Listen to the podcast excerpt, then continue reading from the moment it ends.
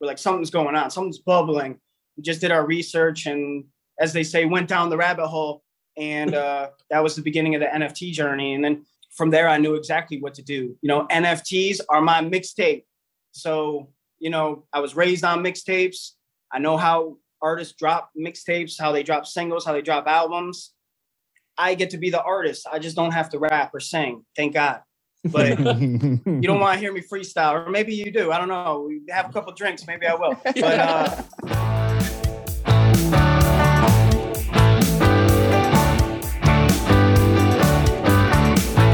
The boys got PhDs when it comes to talking about NFTs, and that's nifty.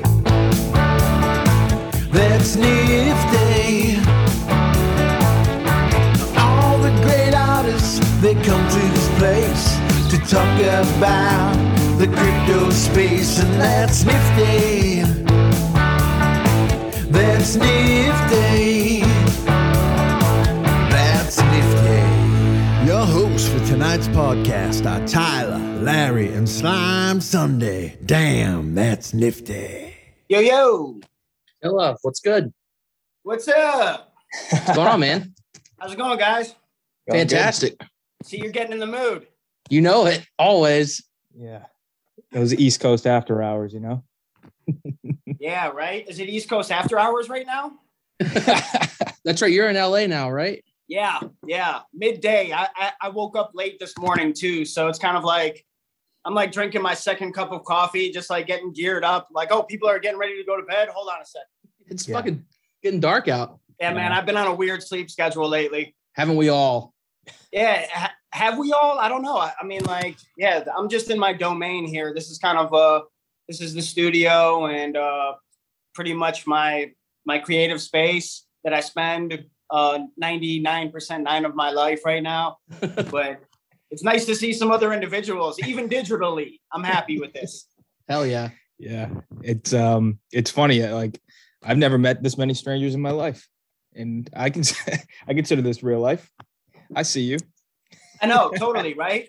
I think that that will be the mentality of uh, children growing up. Like they won't know the difference. It's like my nephew.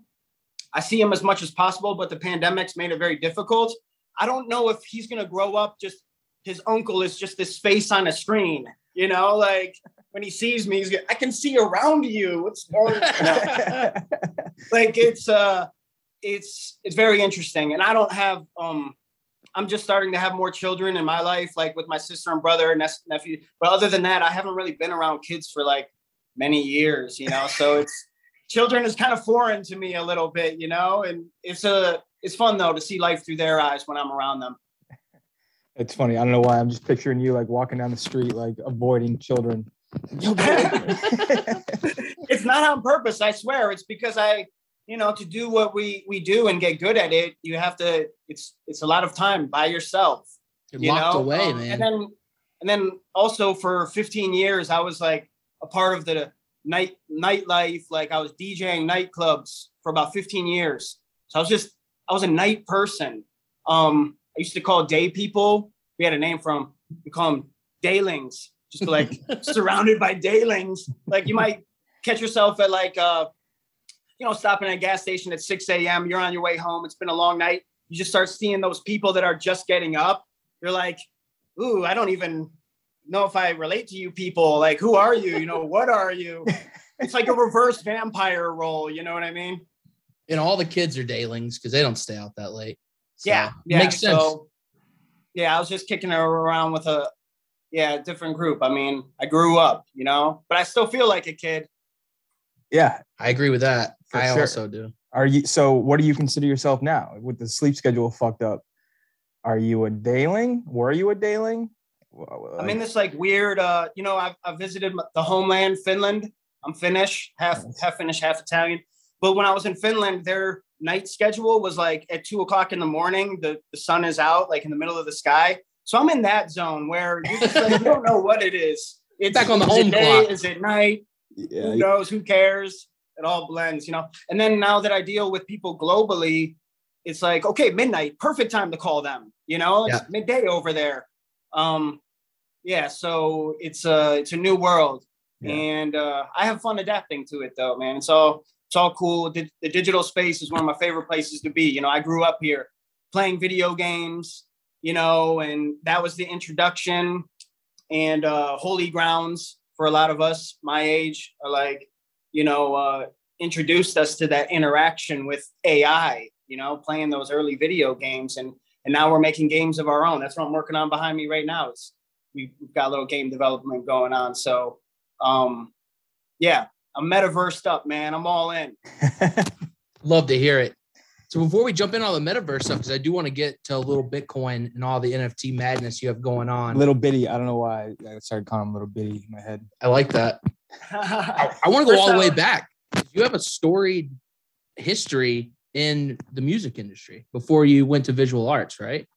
Yeah, absolutely, man. Um, it's kind of it's it gets kind of crazy, and I'll just I'll just do like pretty surface level because it, it's its own whole conversation. But before we start, I wanted to shout out my wife.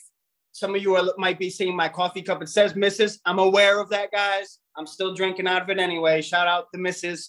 But uh, she's played a, a large role in like my whole, you know, previous to even getting to you know the digital art stage. You know, throughout the music industry, you know, I've got all kinds of ti- ties and crazy, you know, stories. I mean, even my wife, you know, if like if you want to see her, watch the music video International Players Anthem. It's with UGK. Like my wife is sitting next to Pimp C during his verse. She's got a green dress on. Like I've got I got ties, I've got ties in the game, I'm saying, you know, and this isn't like by the well, partly by design, partly by coincidence, but I just grew up doing this, you know, like from the time I was uh when I was 15 years old, I, I learned how to DJ and I started throwing my own parties and DJing and like having the time of my life and being like, I never want to get a regular job. I just want to do this forever. Like that's all I want to do. Um, was DJ. And uh, so uh, DJing turned into producing music. Uh, I got really into hip hop, like really heavy, um, just like going out and clubbing and being a part of the DJ scene, like feeling like an outcast in my high school. So just like retreating to the nightlife of like, um, you know, break dancing. I was a big break dancer. I even taught a break dancing class um, to high school ki- or middle school kids. Um, this was all before college. Uh, and when I got to college, I, I really got into producing beats and making music. I started, uh, uh, I managed a recording studio. It was the first recording studio in a mall. Well, I Let's know, go. but, but it, that was like the whole idea is we were going to franchise out and build recording studios and malls across the country. But um, the thing was, it was called 3D Recording Studios, which is kind of foreshadowing for my artwork in 3D. But it was called 3D Studios, and uh, I managed it. And one of the artists that came in one day that I got assigned to work with, engineer the session, was a young Kid Cudi. So this is 2001. Kid Cudi, who goes by Kid Mesk at the time, comes in the studio, and uh, we record his first demo. I, I ended up linking up with some legends early on, you know, producing music. Uh, you know, I was with with my best friend from high school. His name is DJ Joey Fingers. Got featured on BET, Rap City. You know, uh, we were getting our mixtapes. We're getting bootlegged in New York that we were doing. Like that was a big deal. We're from Cleveland, Ohio. I'm I'm from Cleveland, and uh, going to New York and seeing your CDs right there laid out on the blanket. These are this is that's how old I am. Mixtapes are being sold on the street. I'm aging myself right now, but this was I've like seen the them. G, I've seen them. No. this was the, the the G Unit 50 Cent era, you know. And my friend uh, uh, Joey actually ended up hosting, getting his tape hosted by 50 Cent. You know, I'm recording a lot of this stuff. I ended up recording with a lot of legends, and um, yeah, the music business was wild, man. I got kicked around all types of ways, dude. I had artists signed to us that ended up getting stolen. I got you know artists that you know got like all types of backstabbing stuff, like the worst stuff that could happen to anybody. I got kicked around like a beanbag. Like it was, it wasn't pretty. At the same time, we made some amazing music, and that's all that mattered to me. That's all that's ever really mattered to me. Is like making music or like making art that lasts. You know, I grew up on all the greats. You know, my dad is an architect. We had art all around the house, and uh, I idolized those artists. Even like the poor ones, I idolized. The ones that had nothing. You know, we idolize and romanticize their lives. And uh, later on in life, I found out that you know it's not the smartest way to to uh, be an artist, and hip hop really taught me entrepreneurship. You know, people like Jay Z, Kanye West. You know, watching them and watching them how they make their moves uh, uh, as entrepreneurs, making outside investments. What Nas is doing, investing in Coinbase years ago, you're seeing those things pay off, and that made me as an artist say, you know, the poor art isn't isn't there's nothing sexy about that, man. Like let's let's get rich, man. Let's let's be known. Let's be understood. Let's not be misunderstood, poor, starving artists. Let's be under let's be artists who whose message gets across and let's profit at the same time so we can get our flowers while we're alive. You know what I mean? R.I.P. Van Gogh. You know what I mean? Like we don't nobody deserves to no artist should go through that, you know? So uh sorry, go on these uh, went on a rant, but um Perfect. just to bring it back. So so that was my my uh my experience in the music industry. Luckily for me, one of my friends uh, from high school launched one of the mu- first music streaming platforms uh, in 2006. It's called livemixtapes.com. And live mixtapes is where everybody dropped their mixtape like tell, 2009. Are tell me, tell me live mixtapes. Tell me live mixtapes wasn't like stamped on every track that that they came from because I feel like I can remember just livemixtapes.com at the beginning of like a given track. Yeah, man. It, it, it, all like that was a good friend of mine. Went to high school together, and uh, I was one of the first employees that he brought on live mixtapes. Uh, I was transitioning out of the music industry. I wasn't really feeling how things were going. As I mentioned, I didn't have the best experience. I had the best, not best experience. You know, the whole time was a blast. It was a party, but you know, I was kind of hoping to get rich along the way. Just didn't exactly didn't exactly happen. Instead, we just made a bunch of amazing music. So my life has an amazing soundtrack, but you know, we're working on the happy ending part. But right. um, so uh, so yeah, I joined on with the the live mixtapes crew. He brought me on around 2010, and that's when I started. I stopped producing music as much, and I started like doing more general like content for the website that would go out on Instagram and you know different social media. So I would have to like create like promo videos and different things for big mixtapes that would come out. So it was a lot of fun. I had a blast doing it. I did like a Lil Wayne. I did early uh, uh, Young Dolph, 21 Savage, you know, like all these guys, like Young Thug. Like I went down uh, to Atlanta and actually linked with Thug on his tape. I came from nothing three. I think that was the name of the tape. But like I went down, I met like a young, young thug, and, and, and uh, dude, he looked at me like he never saw a white person before. It was hilarious. Or like I was a like I was a school teacher. He looked at me like you know he, he he didn't see any tattoos. Here's a white dude. Like you know he's like, nice to meet you, sir. I got the grown man handshake and stuff. but but he was like he was just real nice. You know, like they introduced us on behalf of like I was there on the behalf of the website. There's a video of it on the internet somewhere. Like you see me like milling around in the background, which I take great pride in, and I show everybody I possibly can just like I tell everybody to check out the International Players Anthem video to see my beautiful wife. Believe but, me, that's the first thing I'm doing when we get off this call. I mean, I have. Yeah, oh, he's already got it up. yeah, yeah. Uh, at, at, Melissa Paradise, that's her. She's she's on Instagram and she's still doing her thing. She's amazing. I love her. So, uh, you know, doing all those visual graphics and stuff, I just got really good at it. And, and me just being a cutting edge person all my life and like wanting to learn uh, uh, about new types of technology and uh, you know ways of bringing it together with entertainment so it can still be fun but we're still moving forward and we're doing cool stuff and we're you know uh, doing cutting edge things um, me just being that person brought me to 3d art and i would say the work of anthony tedisco if you guys are familiar uh, yeah. anthony anthony's the god man like i saw his work in 2013 and um, I reached out to him to hire him for a job. And since he was too much money, I was like, okay, I got to learn 3D now. So, so that's that's how the journey began. Was I couldn't afford Anthony, and I was like, now I'm just gonna idolize him and try to get as good as him. And uh, you know, I started, yeah, just teaching myself 3D um, over the course of you know several years, and then kind of rebranded myself and worked really hard and and started to connect my you know past 15 years of being in the music industry i started to connect with what i wanted to do with animation and 3d art and uh the, the name are coming to me you know people started seeing my work uh cole bennett um you know, I did a lot of work with Lyrical Lemonade, uh, a company called Wasted Potential that does stage visuals, linked me up, and I did some awesome stage visuals. I worked with Juice WRLD. Uh, who else, man?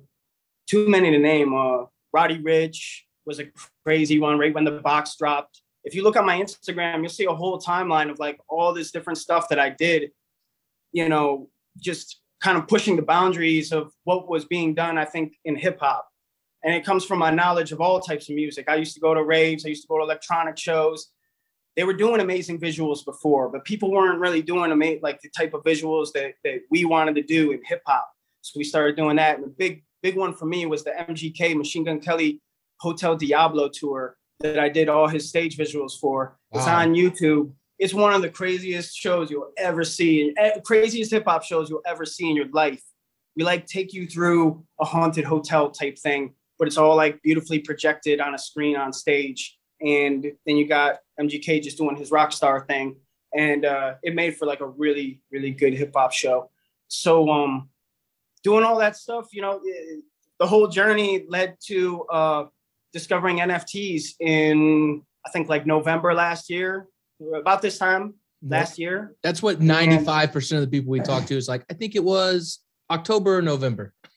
Yeah. Well, you know what? It was exactly for me. It was the day that Ferocious sold a piece for twenty thousand. I can't Yeah. remember what it was, but the day that happened, my buddy hit me up because he well, it was actually my guy Joey I was telling you about that was on uh Rap City and all that different Joey business. Fingers. Yeah, Joey Fingers, good friend of mine, like lifelong friend. He hits me up. He's been following Ferocious's work for years. Wow. You know, like going back like before any of this, he was buying prints. And uh I was he was like, there's this artist, Ferocious, just sold a, a piece for twenty thousand dollars. It's I don't understand how this happened, but something weird. And then that day, I saw a couple other people posting on their, you know, Instagrams, like a couple things linking and me and him just know how to spot those red flags. We're like, we're like, something's going on, something's bubbling. We just did our research and as they say, went down the rabbit hole. And uh, that was that was the beginning of the NFT journey. And then from there I knew exactly what to do. You know, NFTs are my mixtape. So I was raised on mixtapes. I know how artists drop mixtapes, how they drop singles, how they drop albums. I get to be the artist. I just don't have to rap or sing. Thank God. But you don't want to hear me freestyle, or maybe you do. I don't know. We have a couple drinks, maybe I will. But uh, but yeah, so cups um, yeah, right. Well, it sounds But like the- um, but it sounds like it, it kind of clicked for you like uh, you know seeing seeing that type of money just uh, uh, be moved I, I mean the crossover between um, the music industry entertainment industry and the nft world is you see it every day but people don't Yeah. even know like the utilization in in like what is actually behind it most of the time like people like you like they see someone forefront you know uh even like going to a concert they don't know who's doing doing the tour visuals you know what i mean Yeah. um it's such a medium to where like you you can take control of where you can you know create a path or and, and just kind of you know blaze your own trail so i guess from your end uh, looking back what were uh i guess some of the most like memorable I- guess i would call them collabs um when it comes to like tour visuals or or or even like those mixtapes what uh what kind of stands out most to you man, the uh, the Juice WRLD Memorial concert. It was at Rolling Loud here in California, Los Angeles. We did they did a memorial show for him like the day after he passed, or two days because he was supposed to perform there. So instead, I was working on a stage visual for him, where with uh, his head frozen and it was spinning. And then I got the phone call that he had passed and everything that had happened while I was working on it. So like the stage visual went from like, yo, this is gonna be lit for the Rolling Loud, like for for Juice to like, oh, this is gonna be his memorial piece. And it was like, Right. wow I don't know, it was crazy, dude. And um, so I like redid the whole thing and they ran it at his concert and it was a big moment where everybody came out on stage and you know, I was just there watching by myself and uh it was just like a moment that stood still. So that one stands out to me, but there's been too many to name, man. The the um seeing my work at the Hotel Diablo was insane with Machine Gun Kelly, just because you see your artwork come to life and that it was like it was like that it was like a music video come to life on stage, like just totally popped off stage how it all came together. Shout out the whole stage crew because they did an amazing job. Just I worked with some of those guys, they, the stage hands, the guys running the screens and stuff. guy named Brian, they like really killed it. Um, Do do that was a different concerts use different like hardware? Like I'm sure you have like projections, like lasers or whatever, and you have screens. And what are some of the other different like hardware that is included with that? you know what? This is the great part about my job. I just do the visuals. There's a whole Right. team that like they have their own thing, but But do you need to know all- any of that when you're making it? Like They, they have I don't a- even know how you build those out. Like what programs yeah. and stuff do you use? they I learned about a program. It's called oh man, I haven't done like a stage visual in probably a year and a half. So uh I can't remember. It's called well, there's a pixel map, but there's a certain uh program that they use where you basically make a single video, like kind of like how our our video is like a 1920 by 1080 YouTube Yeah. size video. But imagine like a bunch of little like little videos within that video, and then they have a program that you edit it together like that as one single video with all these little blocks in it. And then they have a program that sends those individual blocks to different screens across the entire stage. Holy shit. So, yeah. Do you ever Uh, get like nervous? Like, I hope this fucking looks right. It, you know what? It goes through several filters. And normally I see something ahead of time. And I've never been disappointed. So it hasn't been an issue. So how do you like stimulate it? Like when you're doing it on your computer, how do you know what it's gonna like? What's gonna be the outcome? You know, just Uh, visualizing it in your head. Like Well, we have ways of kind of like testing, like doing like simulations to see if it works out ahead of time. But in general, you kind of yeah, they send you like a like a 3D layout of what it's gonna look like on stage. So you know, like, oh, there's trees off to the left and right side. Maybe I should keep some of the content off those sides. Yeah. Or it's pitch black and we may need to make sure that it fades to black so it almost looks, you know, like a there. bit on either Yeah. side. You know what I mean? So there, there- we're definitely provided all those details to kind of prepare us the best we can. And uh, yeah, it's normally it, it looks great, but that might just be because I'm used to seeing on a desktop screen. And then when I see it on a 50 by 50 foot screen, it's like anything will look good. But yeah, it's uh, I'm I'm normally very very very pleased, and I've been lucky to be a part of a lot of awesome shows. did when you found out about NFTs, did you jump in collecting it all, or are you just trying to figure out like how do I fit into this space and how am I going to like attack it? Yeah, I'm trying to be a leader in it. I'm trying to do it all. I'm trying to participate. I'm trying to be. I'm an evangelist. I get. I, I go out and preach about it. I try to get other artists into it. I collab with them, so I get them into it. Like, yo, you're gonna collab with me, so you can finally understand this. You know. So, I, I, I started buying immediately. Like, first thing, first money I got, I bought. You know, I've got Kid Eight's first uh, before he even did an Evil. I've got one of his early pieces. Um, I've got a, a guy named uh, KDC Vision who does all Juice WRLD's animation. Like his his videos rack up numbers crazy. He's got one NFT out and I own it. KDC Vision, he's a beast. Um, one of the best doing it in animation right now. And then um, yeah, I've got I've got some others. Oh, I got a Ferocious. I got a Ferocious piece early. Anthony Tedisco. I got an Anthony Tedisco piece, of course. I don't have an insane collection, but I'm also not rich, man. I'm trying to get there. So There you go. but I, I along the way though, I just picked up a piece from a guy named Crypto Jeweler. His stuff is insane. Like I, I got a little ring for little Bitcoin. nice. So yeah. yeah, it's hard to get rich off of them if you're not selling them. So I mean, if you're just holding them for a while, you know, it's like it's money later. It's not for right now. it depends, man. I've got yeah, we've had a couple we've had a couple wins, you know, a couple big uh a couple big ones, but yeah, the uh right now I'm just dabbling, learning, you know, just we're all still learning, right? Every day. We're fucking early, so we got time to learn.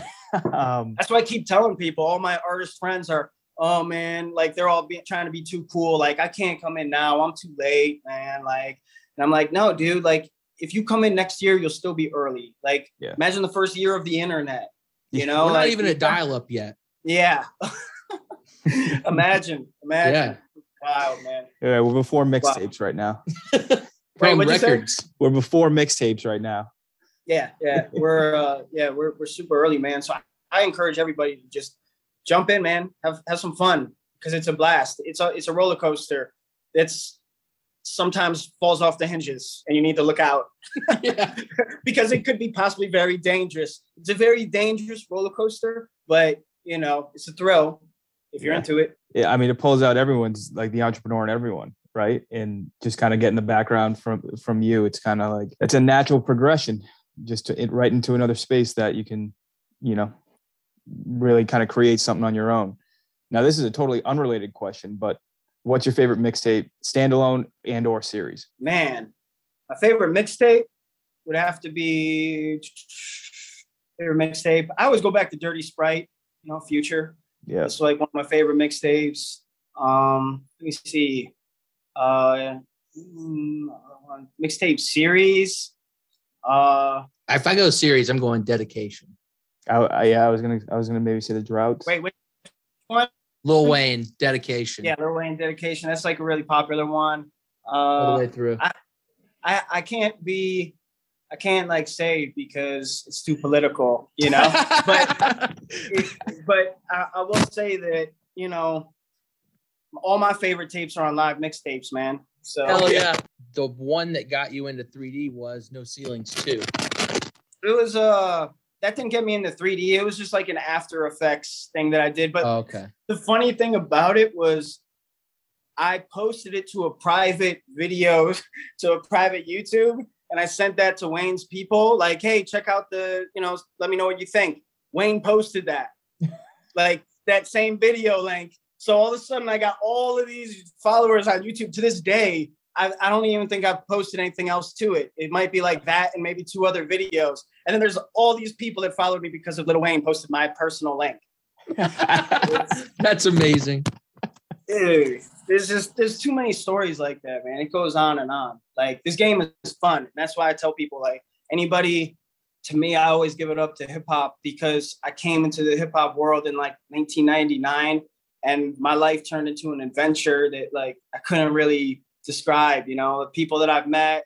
There's been a lot of other parts, but that's been like the overlying theme. It's just I've always been a part of it and there's there's there's something here for everybody like if you join in you can find a mode of expression that really speaks to you i mean i'm rocking this death row today this death row hat because i just did a death row nft and the first rap i ever got my hands on was a doggy style cassette tape that i had to hide under the mattress when i was in fifth grade you know so the fact that from that point to doing a collaboration with Death Row, it's like that's the adventure you can expect for yourself if you just go out and do. You know, do whatever it is that you want to do. Like you'll find your way, and there'll be all kinds of little cool things along the way that you know you'll be able to look back on. That's the beautiful thing about art. It's like breadcrumbs along the way. You can just go back and visit. You know what I mean?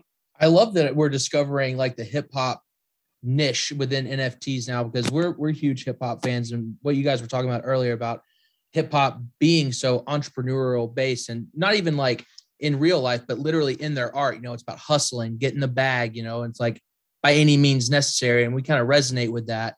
It was cool to find people like yourself kid 8 Milo that come from like this hip hop mixtape album art background you know and it kind of links everything together for us. We're just fans of the art you guys were always producing, but didn't know who did that. You know, it's so so much a part of our childhood and, and our Man. adult years too. yeah, way, way before uh, I got, you know, started getting my hands into this thing stuff, like around 2010, I was really because I was just getting on with the live mixtapes guys on that website. I was pushing for a mixtape art book that would just be a book of all the best mixtape cover art. Wow. Someone else did it, and it's amazing. Uh, I own it. It's awesome but you know that like that's how much like I saw it. Like I contacted the guys because we were all a part of the Complex Media Network.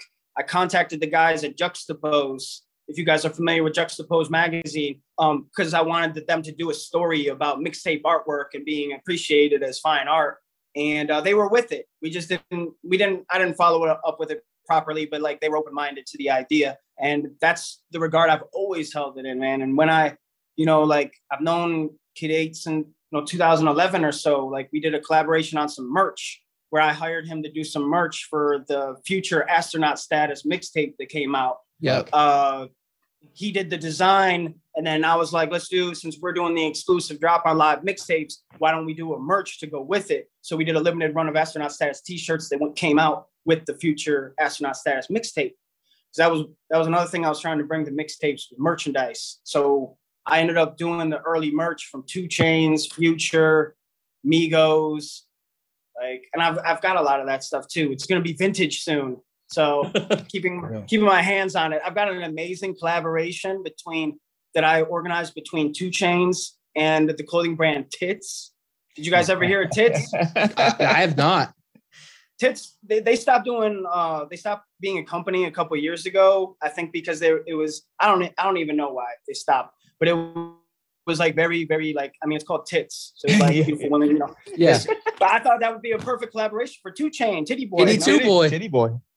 Yeah, so we have like three different shirts, and then we also did one with Travis Porter. So we did like a collaboration between Tits and Travis Porter and Tits and Two Chainz, and uh, you know that was just like an early merch drop that we did. But you know that's I was working with all the mixtape artist guys because I'm using their artwork and promotional videos that I'm having to cut up in After Effects, things like that. So I'm getting put in contact with all the designers and forming relationships with them and uh, that's how me and uh, Kid Eight have known each other all these years. And eventually, when I started getting into 3D, he started getting into 3D, and uh, we worked with each other for you know, like we did a lot of music videos together and different things. We did the Swae Lee Dance Like No One's Watching uh, lyric video. That one's fire. Anthony Tudisco and his brother Mark Tudisco are also in that. Uh, we did Young Dolph. We did all Young Dolph's visualizers. Kid Eight was in on that. Anthony Tudisco was in on that if you go back and watch the Young Dolph, uh, his visualizers for that that album, what was it called? Can't remember, but it was oh oh uh, Rich Slave. If you go back and watch the Rich Slave uh, album visualizers, you're gonna see some some hidden gems from Anthony Tudisco and uh, myself with Kid Eight. So uh, oh yeah, and then we did. What a, what a banger crew. I'm telling you, bro. I put together. This was this is my my curation. I put these guys together with the Pop Smoke release. When Pop Smoke, the label contacted me and they wanted me to do all the visualizers for the Pop Smoke album, the first one that came out. Shoot for the stars, aim for the moon. You know, it was a big job and it was a short amount of time. So what we do in those cases is we call the homies up and we get everybody on board. So I called up my close friends, Kid Eight, Anthony Tudisco, all the guys I thought would be interested and who I thought were the best in the world and deserved to be you know, representing Pop Smoke, yeah, we made a back-to-back banger. And there was a couple other people on that project too that helped out as well. But uh, you know, um, if you go back and watch those visualizers, people people always hit me up and you know give me props for the Pop Smoke stuff, and which you know I'm of course super stoked about. You know, as a big honor for me. I, I think w- when you explain like uh like just calling everyone up and getting everyone together for for a project like this, I can't help but think of like like my dad who's like a general contractor where like I, I've seen him just pull in a job and then he's hitting up the electrician, he's hitting up the plumber, he's he's hitting up everyone to like come in and get in you know get a, a job done in a short amount of time. So You're the general Like- contractor. like that that's that's just something that Yeah. just kind of hit me in like realization from like where you're coming Yeah. from and just a, using it as a different medium. the, the thing that I realized was uh, I saw a documentary about Walt Disney, and I found out that he did a lot of the original Steamboat Mickey stuff, which is like you know iconic. But he figured out he couldn't scale up and make a bigger film if he didn't have a whole studio full of artists. So to make Snow White, it took, you know, I think there was like I don't know.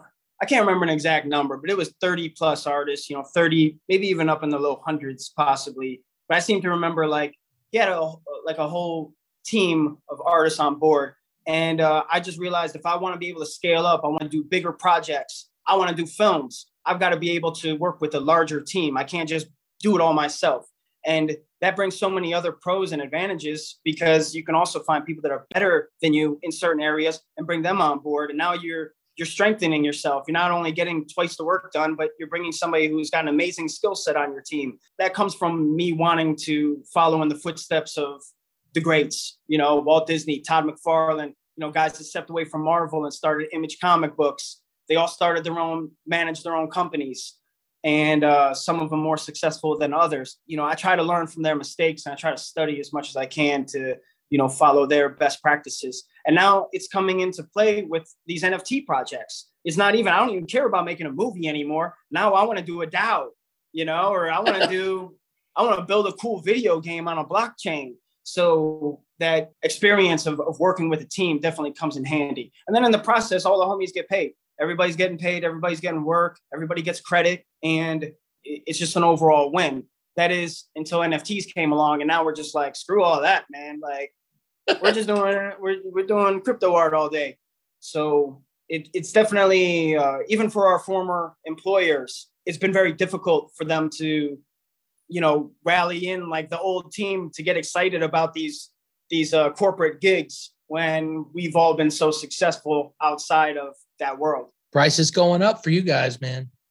You know, yeah. it's a good time to be us. It's a good yeah. time, and and and about time. I told you, I've been through some trials and tribulations, but I never want to, uh, you know, uh, come off wrong to the client, man. Shout out all the clients out there. They kept they keep us employed even at the rates they could afford at the time. They're working within a budget that they have, but now we have a new structure where everyone can make more money. It's not, right. oh, you lost out on, uh, you know, you lost half your staff. It's changed the structure around a little bit. Everybody's going to win. And uh, I proved that with my first collaboration with Colorful Money, uh, Glow Gang, and Chief Keef. That was the first NFT that I dropped, and it was on Super Rare. And that came from them hiring me for a job where they had a product coming out and they wanted to pay me to make a video for them. And that's how normally how these things work. That's how it's worked for the past couple years for us working NFT, or I mean us working 3D animation guys. You need a promotional video for Instagram or whatever. Here's your fee and da da da whatever. So he's gonna pay me like whatever fifteen hundred dollars, you know, whatever they're gonna pay me, um, to make a little thirty second video on Instagram. So I knew that I wanted to pitch them on the idea of NFTs, but I knew it would be too hard to explain to them and they'd never buy it. So I was like, I just did the video. And then when they called up and asked about, you know, when it came time to pay, okay, how much do we owe you? I said, okay, guys, brace yourself. I got this idea, all right? How about instead of you paying me, why don't we sell this NFT together and then we'll just split the cash? And um, instead of him paying me that $2,000, we ended up split 30 grand together, you know? So look at the di- look at look at the scenario how it changed from me pay you for digital content to both of us getting paid way more money and you still get the same digital content. So, and royalties. Yeah royal, royalties and, and, and, a headline because we got you know we got some cool coverage. And uh, you, you also get some credit for being a trendsetter and you know on the cutting edge of technology and whatnot for for you know jumping out on a limb and trying that for the first time. But i just I like to tell people that story because think about how you can change things in any scenario where where everybody exponentially benefits from from it if you can just kind of uh, utilize the NFTs and these platforms for for what they offer best. If, if you use your brain, you can really do some creative things to make very interactive, immersive, and entertaining content for your fan base. So it's just like an all around win for everybody. It's the coolest thing ever, and that's why I'm here. I've never heard that example thrown out before, but what a way for visual artists to just flip it on the client to be like, you, you don't know me anything. You know why NFTs are cool? Because we're about to make some money right here. like, Anybody that calls me about doing work now and asks me about how much do I pay you, I say, let's get a platform and let's split the NFT. And then you don't have to pay me. I'll pay you. You know, the platform yeah, will pay us both. So, you know, but it doesn't always work like that and uh, you know because obviously everybody has to be on board. The platform it has to be correct. This the the the product needs to be right. Like everything needs to be curated very well by an expert. And that's why you come to the experts. And that's why we get the big bucks. No. but you know it, it, it, does uh i mean like get, get with somebody who, who knows what they're doing. Because there's a lot of scams going on right now. And there's a, a I don't know. I thought the rap game was bad. The NFT game is something else, man. I can't I can't recognize the snakes in the grass. I'm still trying to figure it out. Because they're all on Twitter. Well, it's cool. It's cool to see like the artist like that situation bring it to the group rather than like someone just like sending one of their minions out to, you know, go see who they can collaborate on an NFT with. I'm just picturing like, and I know Chief Keef. I'm assuming Chief Keef just wasn't there, but when you're like, nah, you don't owe me two G's, but want to sell this together, No, I said it directly to his face. I'm Let's go. No, no, no, no. I don't have that cool of a story. I've got an even cooler one, man. I talked to his his his like right hand man, his homie, his his his brother. Uh, I don't know. They're not they're not blood brothers, but might as well be. Colorful Moolah. Um, Colorful Moolah helped the whole thing come to life, man. Couldn't have done it without him. He's the one who did all the communication with Keef. I talked to him. I've known him because he's a another well known like pioneer mixtape cover artist that you know he's in the circle of me and Kid Eight, several others known each other for many years, and we we're all still cool today. There was a trust there between the two of us because he knows Yep. my history, and it, he was he helped orchestrate the whole thing, man.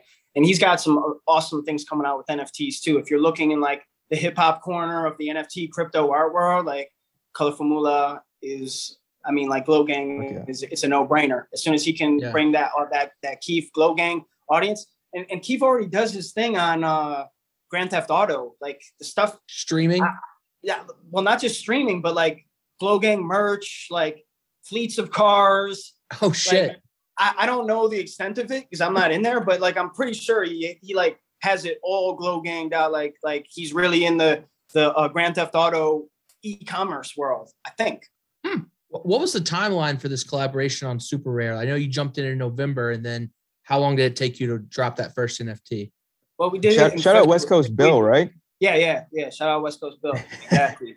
uh, yeah. So it, that was in um that was in February when that happened. Yeah, yeah. That was like eight. Eight so months ago. so so what was it? It was like three months of three months or so of kind of like figuring things out and how to do things and trying to get the right thing. I mean, really, it was the goal was to get on super rare. That's You know, for everybody. that's the platform for sure, especially in February. Yeah, Like- yeah, that was like the spot. You know, it's still the spot, man. I love that place, man. Those guys are awesome. We did the Death Row drop to together. What was the uh, onboarding like for you? What was that? What was the process? Was it like a stressful process? Was it long, like from application to onboarding? Yeah, I just sent them uh, really early. I sent them a. I started a communication with them uh, Nice. where I sent them my my reel or whatever, just like everybody else did. Yep. And then I just started bombarding their email, and Nice. I luckily got through. And you know, since then, uh, I've had great communication with them. Nice. Very cool people, man. They changed. They changed the game with that rare drop. They really did. Nobody I- does I- it like that. No, no, that was like uh, I, I've got a few pieces on Super Rare. We're in on, on one together, and um, yeah, seeing that out of nowhere was like, what the fuck just happened? just like that. And then it like, went this up to seems like $3. this, like this is illegal. Yeah, This, it, is, it like, really. this, this ain't real. it took a day. It took two days of processing for me mentally. For It's real. like the first day, it was just like whatever. Just like you know, I, I look- like I see an email and I'm just like, my eyes just graze over it. You know, Yes. kind of like okay, okay, like kind of like a newsletter or something. yes. And then, like yeah, just I started hearing clamor, a little clamoring going on, and then I'm like, wait, what's going on here? And then uh, yeah, revisiting it, uh, I realized you know what was happening, and then I was just immediately like overwhelmed with gratefulness that they took it upon themselves to give back. You know, I've been Mhm. working with record labels for 20 for 15 years, you know, for 15 years. No label ever ever gave us a pat on the back like that. You know? So for them to do that, it was like it, you know, I just hope that it, it's more of this scenarios I'm talking about, like with Keef, where it's like, hey, let's change this a little. And now everybody's gonna everybody's gonna benefit so much more, you know. Right. And that's another that's another example I use is like the rare thing. Uh, and what they do with super rare and how it's appreciated, it's recognized and appreciated. So going from super rare till little Bitcoin, how much time passed there before you dropped the first time on Rarible? Little Bitcoin was conceptualized in 2017. Let's go. Yeah. Give me Yeah. the story. yeah. um, he was uh, he was conceptualized in 2017, and it was around like when I first discovered crypto, and uh, I learned about the concept of Bitcoin. I read the white paper, and after I read the white paper, it just got my brain going. Like, what about a decentralized avatar, or like, what about a decentralized AI? Like, what would that look like? and me just like being a music guy and you know surrounded by a lot of talent you know we just started kicking around ideas with my Illuminati circle of little Bitcoin people, and and uh, we decided that yeah, we were going to birth this avatar onto the blockchain, and it was going to transcend all of us. So that's what little Bitcoin is. It's the sum of our best parts, all of us, you know. And we we we're working towards complete decentralization, where he can kind of just become a meta god on the internet and uh, serve his purpose as a an, as an evangelist of uh, cryptocurrency, specifically Bitcoin. Hell so yeah. that, that's the that's that's the uh, I would say the current definition of little Bitcoin, but it's always morphing and changing. You know, we didn't even have the technology to do what we wanted to do in in 2017, and and really every day I'm doing. We have a team now, a small team that's doing development on how we can pull off our vision, you know, our larger vision for it, or at least set up a foundation where we can continue doing upgrades and adding on to finally complete our vision of, of just having a um, I mean, little Bitcoin really is is is righting all of the wrongs that I was done in the music industry. Really, like little Bitcoin won't screw me over. Little Bitcoin will not like like steal royalties from me. He he's transparent completely. He's on the blockchain. It's all transparent. And little Bitcoin won't screw anybody else over either. So he's kind of um he's somebody that we we want everybody to get involved as much as you want with. You know, I know that sounds kind of like like a dream or something, but I would love to hear lots of different iterations of what little Bitcoin is. I want to see your vision of what little Bitcoin is. I want to hear others. I want to hear other people write songs for little Bitcoin, and you know, send us the vocals, and we can tweak them to sound similar. And now we've got this meta bit, little Bitcoin. Um, so yeah, that's the that's the grand vision for uh, for having this decentralized artist and creating kind of a blueprint for what others can then do. So, what all has come out for little Bitcoin so far? Little Bitcoin, uh, we haven't. We're building his social media. His Instagram has been around for a while, where we post a lot of the art. TikTok just launched. Uh, Twitter is going. We've got the Discord rocking. We did a, a 50 piece uh, drop on Rarible that um, did did extremely well. It was the top seller. We reached number two in top daily sales for five days in a row. And then we've got we've got a lot in development. So we're really at a foundation level, and we're trying to show uh, people that are just discovering a little Bitcoin that there's promise here of great art, great music, and a lot of potential for the future when we can figure out how to correctly apply this, you know, uh, to the blockchain, because we really want this to be a experience where people can benefit from song royalties. They can benefit from YouTube royalties. They can.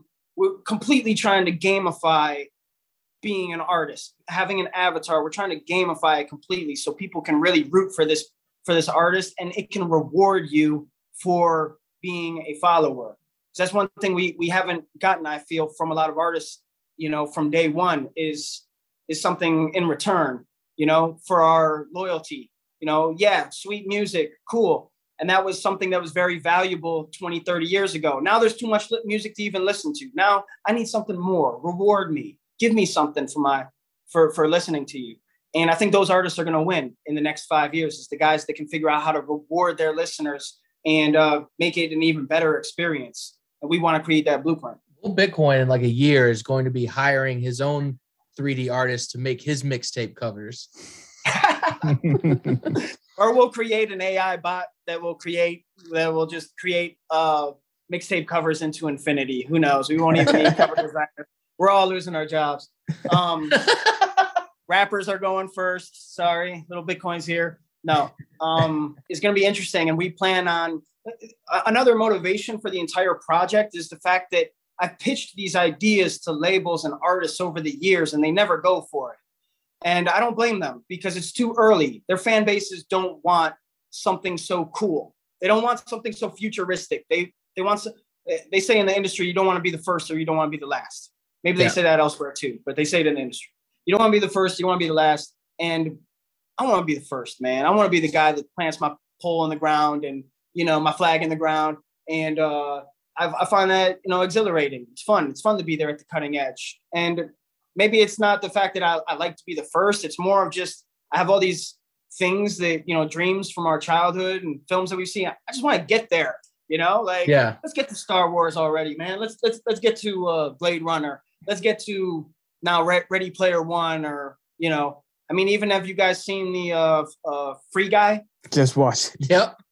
Yeah, I mean, it's like game developers are new, the new rock stars. They've got a whole new movie. They've got a movie dedicated to them. How cool is that? Like, I wonder how many time, man. people just found out what a NPC was because of that movie. That never heard that term before. Yeah, yeah, I know, totally. I mean, when you got Ryan, Ryan Reynolds at the head at the head, and you know uh, everybody else, it's it's like a blockbuster film. You know, it's it's right up there with like Ready Player One as far as commercializing or uh, popularizing the you know virtual reality and things. People are buying Oculuses now. You know that that weren't buying before. Uh, um, sorry my brother sent me this meme that was hilarious this morning he said you know what was it it was like you people you people that are pissed off about facebook and uh, whatsapp being shut down make me sick people that were in oculus got trapped in virtual reality for hours they died there they die in real life I did see that Okay. Oculus, yeah, also went down yesterday. What yeah, wasn't yeah, no, affected? totally right. So that's like kind of crazy. Imagine uh yeah be like just the possibilities now are like the coolest thing ever. So i'm trying to take advantage of them all. I'm not trying to go at the speed of these labels that want to be snails and you know catch up down the line when the trends have already caught on. I want to do it now man. So that's what we're doing. We're just taking we took matters into our own hands and little little bitcoin's going to go the places that the labels are scared to go to show them like hey it's okay over here you can do cool stuff you can do augmented reality you can do like QR code related, geographically related things. You can do large scale projections. You know, just I don't know why does Kanye get to be the only guy that gets to do cool stuff? You know what I mean? Like let's let's experiment a little. Let's have some fun, man. Well, it sounds like you're bringing some of the labels on board, right? So Death Row, Yeah. you Yeah. you how did that all work out? Were you just like reaching out to them and being like Yeah. explaining all this shit?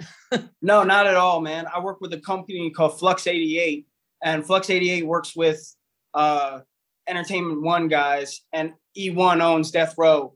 So I've been pitching these virtual reality 360 degree websites uh, for a couple years now. The first one I did was a Juice WRLD. We did a virtual garden for him.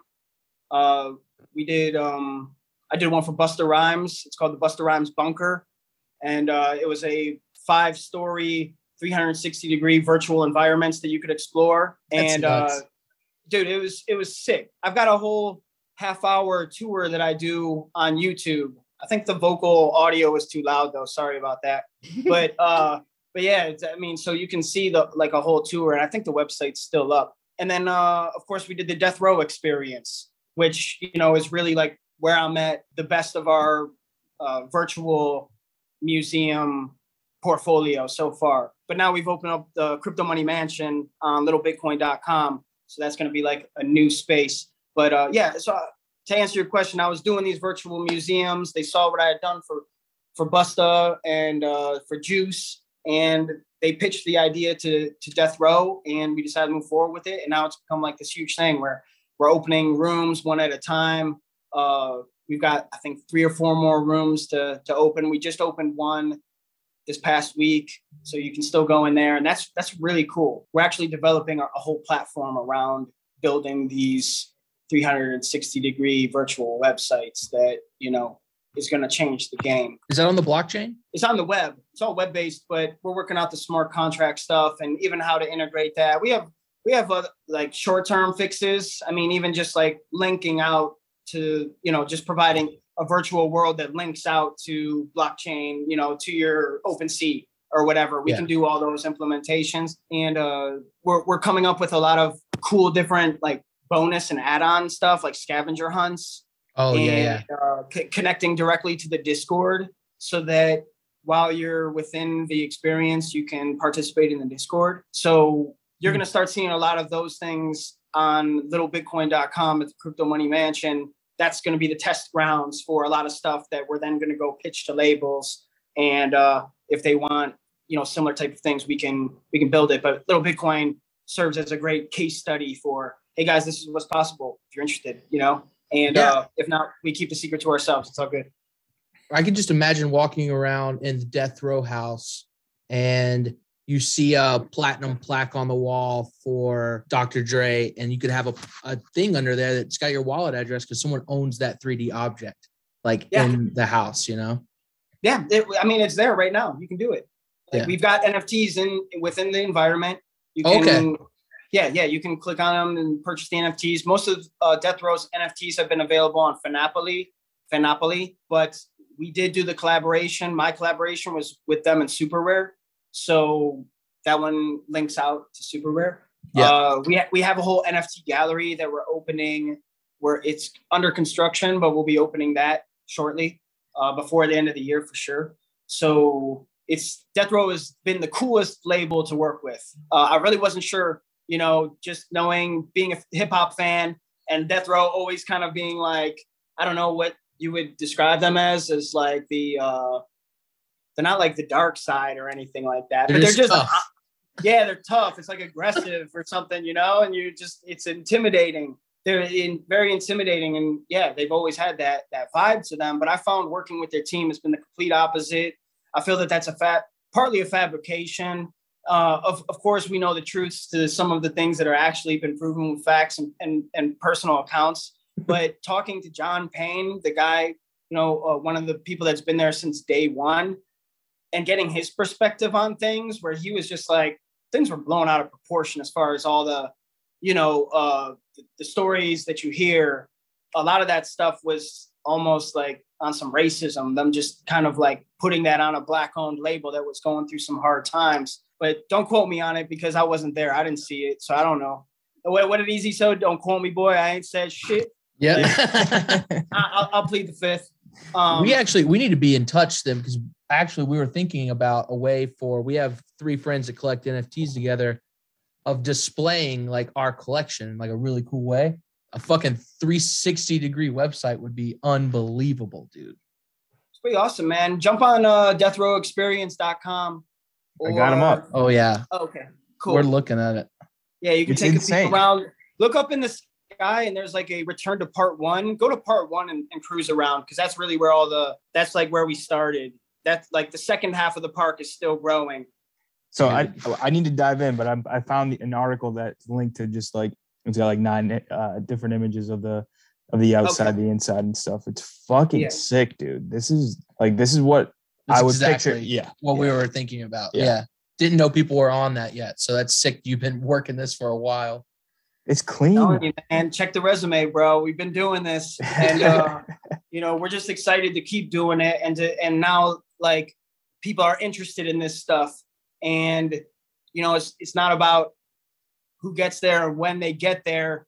It's just about being positive about creating cool stuff together, and uh, what do you bring to the table? You know, like my whole thing has always been proactiveness on anybody's behalf if you're on my team, I want somebody that's proactive. Like I don't want to have to remind you. You're out. You're a go-getter. You're you're getting this stuff done. Because if we all do that, you know, if we're running a race and I'm looking to the left and right to see where the next guy is, it's going to slow me down. But if I'm just focused on myself and getting to the finish line and everybody else is, you're going to get to the finish line, look to the left and right, and they're going to be right alongside you. You know, Best product you can have. yeah, yeah, yeah, yeah. So it's cool. To, I I just encourage everybody to challenge themselves. You know, go out there. It's all on YouTube, man. Go to YouTube University. Start watching some tutorials. You know, and that's all I did. I mean, to teach myself everything you see that I do, everything on my Instagram, it's all self-taught. Well, I shouldn't say self-taught because it was taught to me by YouTube, but it was it, it, it, there was actually there's a bunch of people I, I would like like link to but i'll just say start digging and like look up tutorials and stuff because it's all out there for you to learn if you want to get into this stuff I'm I'm deep in this, just just staring at these and I hear you say construction, like we're we're we're literally building, and I once again just think of like, all right, well, they're literally like picturing someone building an actual museum, but you can conceptualize from these ideas in in what you've already done, what you can do, and and you know what's coming for you for you guys, but what goes into like the collaboration, like with Death Row, for example, here, like do you have all these plans like laid out in terms like stylistically for how like it's going to look like from an aesthetic standpoint and then they obviously choose the nfts and and, and whatever merch they're going to do but do you have kind of free reign to creatively just piece this all Dude, together they've been so cool to work with man they're just like they're with it. They're with it. Like Yeah. they've uh, they've had minimal. I mean, they've provided me all the content to fill the museum with, but other than that, they were just like, dude, we love you. We love what you do. Yeah. Like, just go for it. And uh, yeah, so I just I'm really thankful to have them as a client because they've they've been really cool, like uh, creatively about just giving me artistic freedom, and I think it reflects in the feedback that we get back on the website, and also the, in the fact that you know we sold an NFT together on Super Rare for I think it was for 15 grand, and uh, you know they hadn't sold anything previous to that, uh, you know anywhere else. So I feel like they're kind of just let, playing their part and then letting me be an artist. The reflections off the marble, chef's kiss. Love it. it's all about the details, man. It's all about Yeah. the details. For real. There's It's nothing. about the details, but it's also about you know knowing when to call it a day and turn the work in because You, You could don't go wanna on forever. I had a a client or I had a, a label that I used to work for. I won't say any names, but they had a creative director there whose motto was "It can always be better." That's the scariest thing that you would ever want a creative director's motto to be. It can always be better. It's just like when I go to sleep and I'm in my nightmares, like that word just echoes off. always be better. It can always. Because then you know it's like every time you send it to them, no, let's change this, let's change that. It's like, oh, you really, Yeah. if you're gonna play that game, you gotta have it in your contract. You know, you get two edits. After that, it's cost you this much more because it can always be better. Right. That's that's fucked up. That actually just made me think of uh like a visual artist, you know, you, you're releasing NFTs over time. But if you had one piece that you were working on for like 10 years where you were just making it better, a little bit at a time, like on the side of your desk, and you sell something you worked on for like 10 years, that would be sick. You know, I wonder if like that's like what people think of that Beeple piece, the sixty-nine kind million of. dollar one. Yeah. It's just yeah, it's a body of work that he worked on for the last 13 years or whatever. And it's all there on one canvas. So you are kind of seeing a guy who ticked away. I think that's what people really appreciate about like the everyday people, the guys that are doing that art every day. It's because it's kind of like a stream of consciousness, almost like they exist in that world one hour a day, like every day. That's kind of like you've created a world at that point that we can that that we can depend on is going to be there. Like one hour a day, we're going to enter into people's brain and jump out. So the everyday people are that's nuts, man. That's another level. I've just wish it was this. put all into one piece that hour a day because the, the Beeple one just it's overwhelming. Like I've looked at it collectively. I've never dived in and actually looked at every one because it's just overwhelming. It's like Yeah. there's too much going on. I don't really want to like open every one of them up and you know check them out. But if you just know- put in like an hour a day over 10 years, I'd love to see that fucking piece.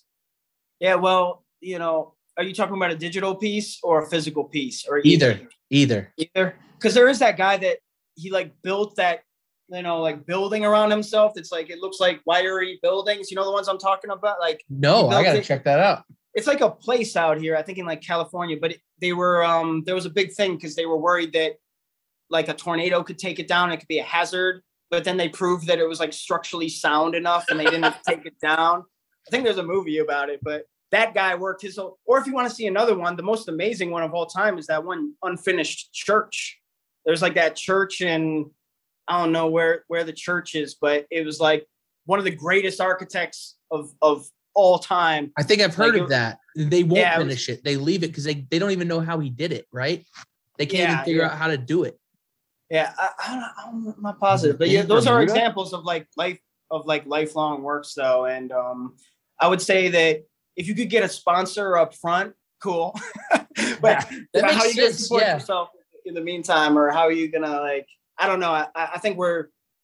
It would take such dedication, dude, to just be like, my life is about this piece right here. Yeah. Um, because that would contradict all the advice that I've been given as far as like, you know, one, one of my favorite things that people say is fail, fail fast and fail often. You heard of that? Oh yeah. Fail fast, fail often. I do that. Do a that. lot, Well. I- we- I, I haven't. I, I don't think I've heard that specifically, but I definitely fail fast and often. Dude, I've had like bad ideas that like I did and then bailed on so quickly. And I was like, I'm happy I only put, put like a week of energy into that. But like it felt good to get out of me, you know? Like if I Yeah. didn't get it out, it w- I would have felt like incomplete in life, you know? Yeah, you'll never have to revisit it either. Yeah. I mean, like, dude, I've got these crazy foam th- like things that I do behind me. This is real 3D art. This is I call it FOMO art. Do you know about my FOMO art? Oh No. my god. It's all made out of Oh. foam. Here. FOMO art. Oh my god, you got to send it to Pac so he can put it in his fucking FOMO verse. That's Yeah, crazy. Like kind of foam. That's Cut it out of foam, insane. you know? Dude, So that's cr- you do that with like an exacto knife or something? I also thought you meant like 3D art, as in like it's an actual object, not that it had 3D depth to it. yeah, yeah, yeah, yeah. Um That is Yeah, insane. with that looks like an exacto from knife, a couple other tools. Like I've got a whole tool set set like for about like a month before I got back into 3D really heavy in like 2017. For a month, I tried to be like a physical artist. I was like, I'm gonna make this stuff, you know, and, Fucking and like I'm- it. dude, it's it's dope, man. If I could just do that all day, I'd probably be happy. But like, you know, I'm invested in that, you know, all this other stuff. But in my spare time, I I sit with glue and foam and I cut it up and I put it on giant canvases. I also make weird looking masks and stuff like that too. But you know, it's just uh, different. Com- I compartmentalize my art. You know, some of it I take more serious than others. Some is more of just like exercises. Some is just you know uh, like uh, you're you have to get out of your system or else you're gonna feel incomplete. So that's what that work was for me. You know. I feel like it would be like a song that gets stuck in your head that you just have to play it and then it goes away. Yeah, yeah. See, I've never been one of those guys. Even though I was a music producer all those years, I never played any instruments. Like I was like a good DJ, but like I sucked at melody. And like I had a great partner, like my partner in my production team. He was really he was the best at melody I've ever heard. So when we brought together my DJ sensibilities with his, you know, musicianship, we would make really cool music together. But like, you know, that's one thing I've really like. Music was a challenge for me. Is that the kick drums? Yeah, the kick drums. Yeah. Uh, music was a challenge for me always, but like art just came naturally. And, you know, I was always going after a challenge. So I was like, being a rock star looks fun. Like, let me go try that for a while. And DJing was sick, dude. I, I suggest any teenager or anybody, I don't even know if DJing is still a, a real occupation just because, you know, it's so I don't know. Do people still hire DJs and stuff or is it all playlists now and Oh. things like that? I see DJs. Yeah, yeah. Okay, I don't go out anymore, man. It's actually But, funny. uh, I, I just played. I, I- I still play men's league baseball because I'm, I'm I'm an adult child. And uh, this kid, this kid that I played with this weekend, he's like, "Oh, I gotta go to work." Like it's fucking nine thirty at night. Where are you going? I gotta go do a set. Got to be in there by ten thirty. Oh, all right, do your thing, bro. DJs exist. That life. But he's like, yeah, he's like, That was my mid-thirties, life couple forever. kids.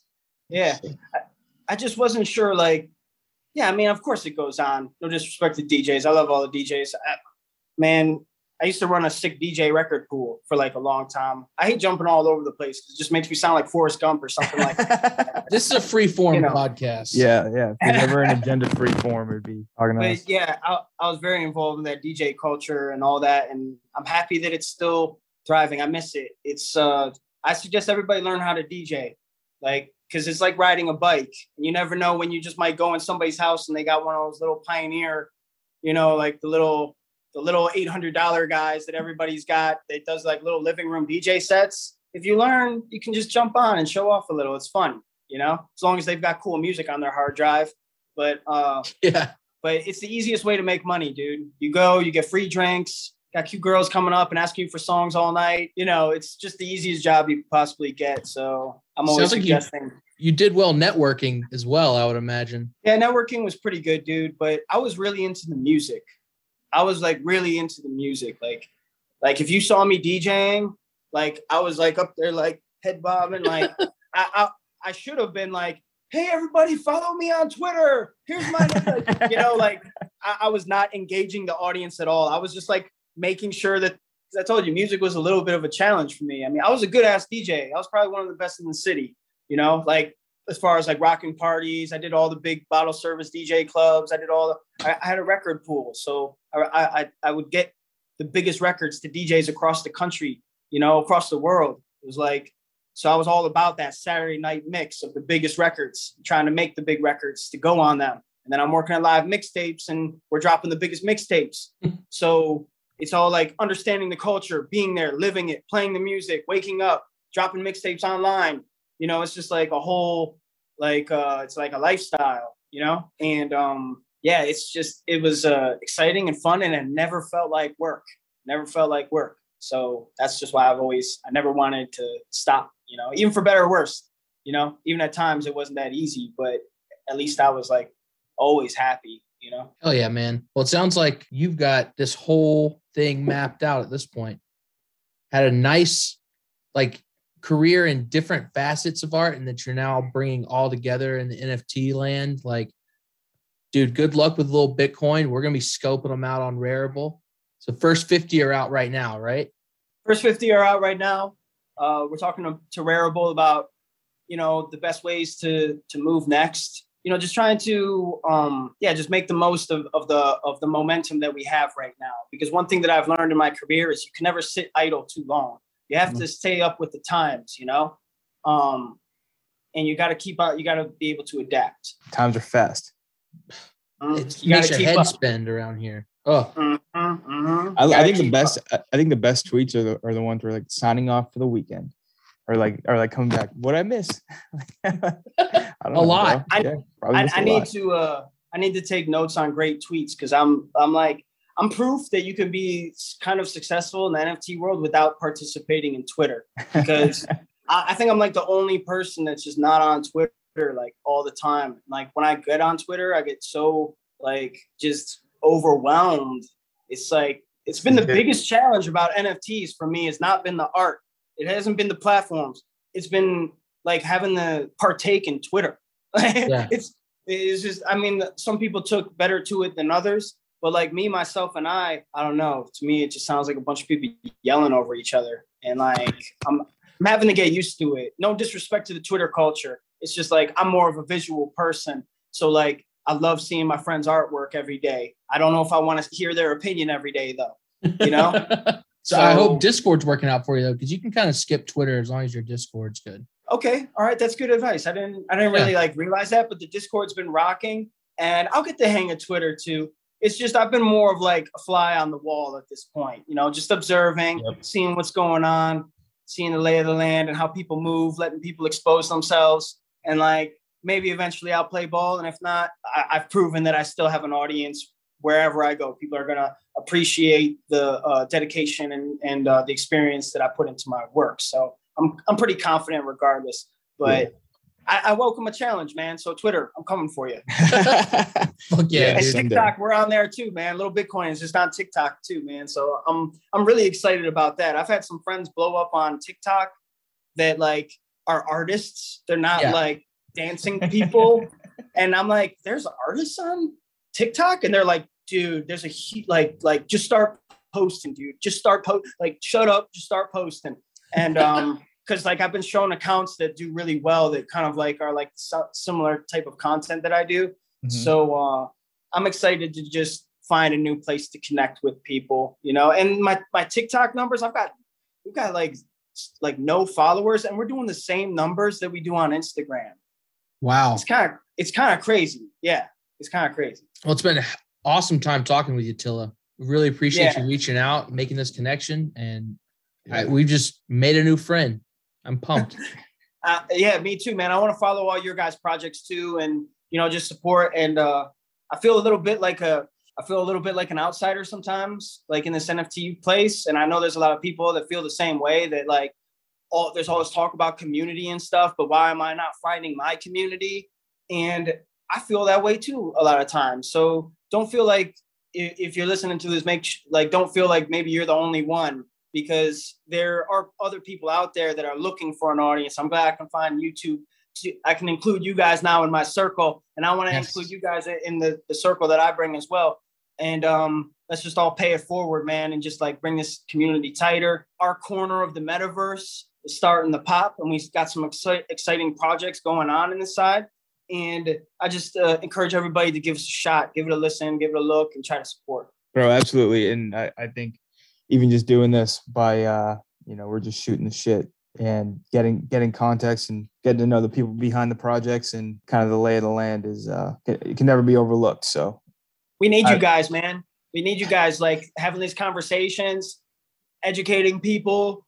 I'll join you anytime, man. If you need a third host someday, man, we'll Hell yeah, whatever let's you guys want to do. You, you guys want to you guys want to do an NFT review show, and now I can be a guest feature person, whatever you want. yeah, man, brain like, dump, brain dump Fridays. We'll, we'll just have like a segment, a weekly segment. I'm gonna go Hell listen yeah. to some international players anthem. I don't know about you guys. I Yeah. got the fucking video. So Can't up, wait to bro. watch. Shout out Paradise Melissa. Melissa. Yeah. Yeah, yeah, Oh, Melissa awesome. Paradise. Yeah, yeah, yeah. I'm gonna see her later. All so right, man. uh yeah, we're one big happy family over here. And cheers to you guys. Thanks again for having me. Um, you can follow me on Instagram, uh, television, follow me on Twitter. I will be making tweets there. Uh at television. follow, follow at little Bitcoin CMR. At little Bitcoin CMR. Thanks again, guys, for having me. No problem, man. Great to meet you. Peace out, Matt. Talk soon. There. Damn, that's nifty.